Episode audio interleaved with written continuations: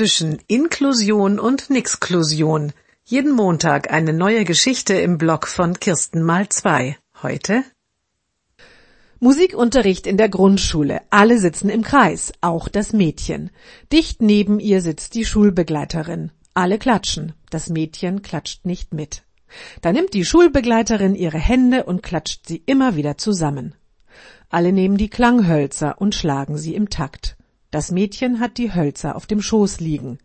Die Schulbegleiterin klappert mit ihren Hölzern direkt vor ihr und schaut sie dabei aufmunternd an. Das Mädchen hält sich die Ohren zu. Alle singen. Das Mädchen singt nicht mit. Die Schulbegleiterin neben ihr singt besonders laut und deutlich. Das Mädchen weint. Nun kommt die Lehrerin auf sie zu. Lassen Sie nur, stoppt die Schulbegleiterin sie. Das Kind braucht eine Auszeit. Sie nimmt das Mädchen an die Hand und geht mit ihr nach draußen. In der nächsten Musikstunde ist die Schulbegleiterin krank. Das Mädchen sitzt im Kreis. Es klatscht nicht, es klopft nicht, es singt nicht. Es hört einfach nur zu. Die Lehrerin lächelt manchmal, wenn sie zu ihr hinschaut.